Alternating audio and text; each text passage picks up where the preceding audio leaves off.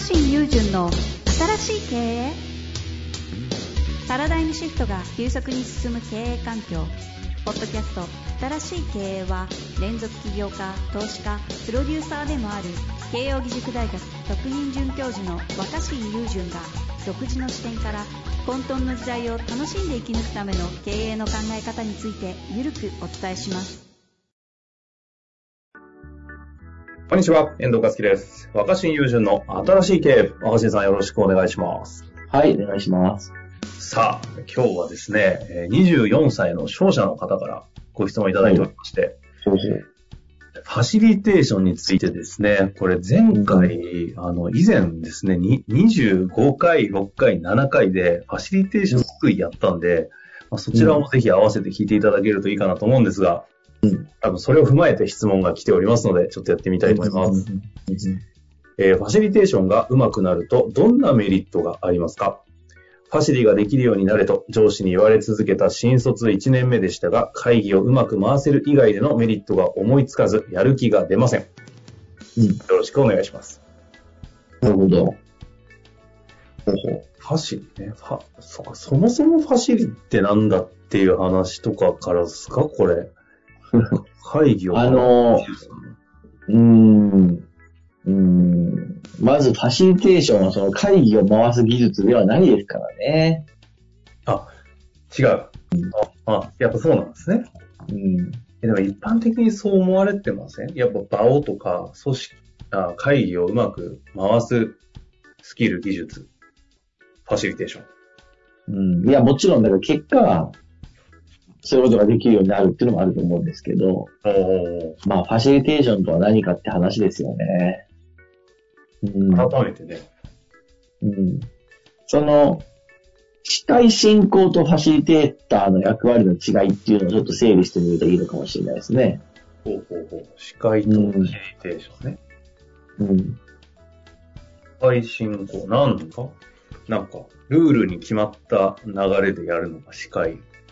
うん、ファシリテーションはなんかもうちょっとこう、あ、前回で言うちょっと創発っぽい感じのイメージは、わかんない。なんすか？あの、多分、進行係と、うんうん、進行係と、その、ファシリテーター、まあ、ファシリテーションとは何かって日本語に訳すとすっごい難しいんですけど、うんうん、まあその、場を促進するとかですよね。うんうん、場を促進ってなんだって話なんですけど、あの、進行との違いで言うと、うん、まあなんか、あの、育てていく感じに近いんですよ。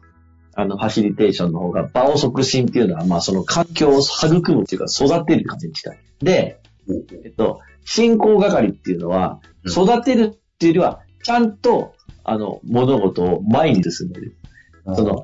前進、物事を前進させるのと、育成していくっ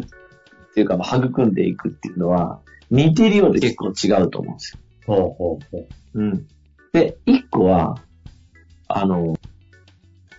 わかりやすいか、わかりにくいかわかんないので、ちょっと喋ってみると。はいはい。僕は実は、うん、究極のファシリテーション、っていうか、究極のファシリティとは何かっていうと、一個は、うん僕ら人間にとってはすっごい重要なファシリティの、この意味でのファシリティの、まあファシリティって本当はなんかこう、施設環境とか、まあその場の中でも結構その図書館の、図書館のエン、エントランスのファシリティとかってもともと結構建築用語の方が強いんですよ。はいはい。けど、施設とかって意味合いのイメージ。うん、でもまあ僕らの人間としての人生におけるファシリティで考えると、例えですよ。うん。友達との関係、友情みたいなものが重要なファシリティだと。はいはいはい。で、質問者さんの答えに、頑張って答えようとするなら、うんうんうん、会議の進行と、うん、友情を作っていくもの、友情を作っていくことって、一緒ですかね。ああ、なるほどね。全然違いますね。うん、でも、友達、友達関係を作るってことを、そういうふうに捉えてしまってる人もいますよね。こうなんか、手順みたいな。まず ライン、自己紹介して。なるほどね。ライン 交換して、うん、一緒にご飯食べに行って、あすごく仲良くなってきたら今度一緒にちょっと飲みに行って、で、一回ちょっと温泉旅行行こう。そしたら親友みたいな。で、なんかそういうふうな、プロス、ステップで考え、プロセスをなんか段階化してステップで考えてる人もいるけど、じゃあ、それを確実にやったら友情って深まると思います、絶対。ああ、確かに、いいなですね。うん。なんか、まあ、一定の、あの、ゴールにはたどり着けそうですけどね。でも、なんかその関係が本当の意味で育まれたかっていうと、あ無理くりこう友情っていうか友人関係を無理やり前進させたみたいな。確かに、軽薄な人間関係がうまいこと作られるだけな感じしますよね。うん。なんかその合宿やったとして、新しくごにんのメンバーでグループになりましたっていう時に、じゃあ進行が上手な人がいれば、このごにんの人たちが、均等に自己紹介して、均等にそれぞれの自分が考えていることを喋ったりして、お互いのことある程度表面的なことを全部理解して知って、連絡先も交換して、じゃあ、あ、僕はこういうふうに呼んでくださいとか、僕はあだ名こうなんでこう呼んでくださいとか、なんとかかんとかみたいなことを上手に均等に進行できる人もいるじゃないですか。ああ、はいはい、うん。これはこれで素晴らしいことなんだけど、これは僕はファシリテーションだとは思ってない。ここでいう進行、司会って感じなんですね。ただ、ただの、ただのそのごにんが自己紹介して、いわゆる、ただなんかお互いにちゃんと顔見知りとして仲良くなることを進行しただけ。でも、えー、今からろくじゅっぷんなので、そうですね。じゃあまずお一人さんぷんで、そうですね。出身地、何々、何々。ある、苦手、うんはいはい。でもさ、でもそれを上手にする人がいると、誰かが喋りすぎたりとか、誰かのことだけは分からなかったとか起きないじゃん。あ一方で、そのごにんがなんかすごい意気投合したりとか、うんうん、なんかこう、いろいろなんか、盛り上がっちゃって、お互い、あの人名前なんだったっけってよくわかんないけど、あの話受けたねとか、いや僕もそうなんだよとか、妙な共通点が見つかりましたねとか、うわ、これごにん一つなんか同じこと考えてませんみたいなのが生まれたりとか、うん、これこのごにんでやってたら面白そうじゃないみたいなものができたりする場も、機会もあるじゃないですか。はいはいはいはい。あれはファシリテーターの仕事だと。つまりそれは、場というか、まあ、もっと言うと、まあ、元々のファシリティって言葉で言うと場なんだけど、僕はその人間関係そのものだと思っていて、人間の人生における場っていうのは一つはその人間との関係、心地のいい関係だと思うから、うん、その、いい感じの関係性がある場が促進されたっていうか、育成されたっていうのはそういうことだと思うんですよ。はぁ、めちゃめちゃわかりやすいですね。本当？わかりにくい気もしたけど。いやいや、この話は。だから、だから友、友情を育むっていうのは、うん、段取り通りに進行すればいいわけじゃなくて、うん、なんかやっぱりこう、友情が育まれるならの、ならではのいろんなお互い開示だったりとか、はいはい、いろんな経験だったり。ところがそれって、じゃあファシリテーターの仕事って何かっていうと、常にその場その場での判断だったりとか、うん、その場その場での振り返りや整理が必要だと思う。すごいいい友情ができるときってさ、なんかさ、俺ら今めっちゃいい話したねとか、すっごい楽しかって、こいつと親友になれるかもって日ってさ、やったらいや今日めっちゃ楽しかったわ、みたいな感じでこう ライン 送ったりとか、あ, あの、これもう一回今度話しないとかなったりするじゃん。はいはいはい。そうやっていつのタイミング来るって決まってると思います。人間はにじゅうじかん喋るとにじゅうじかんめに、おー、来たみたいな感じになれると思います。確かにないですね。それは今回のなんかこう、偶発性に近いところありますもんね。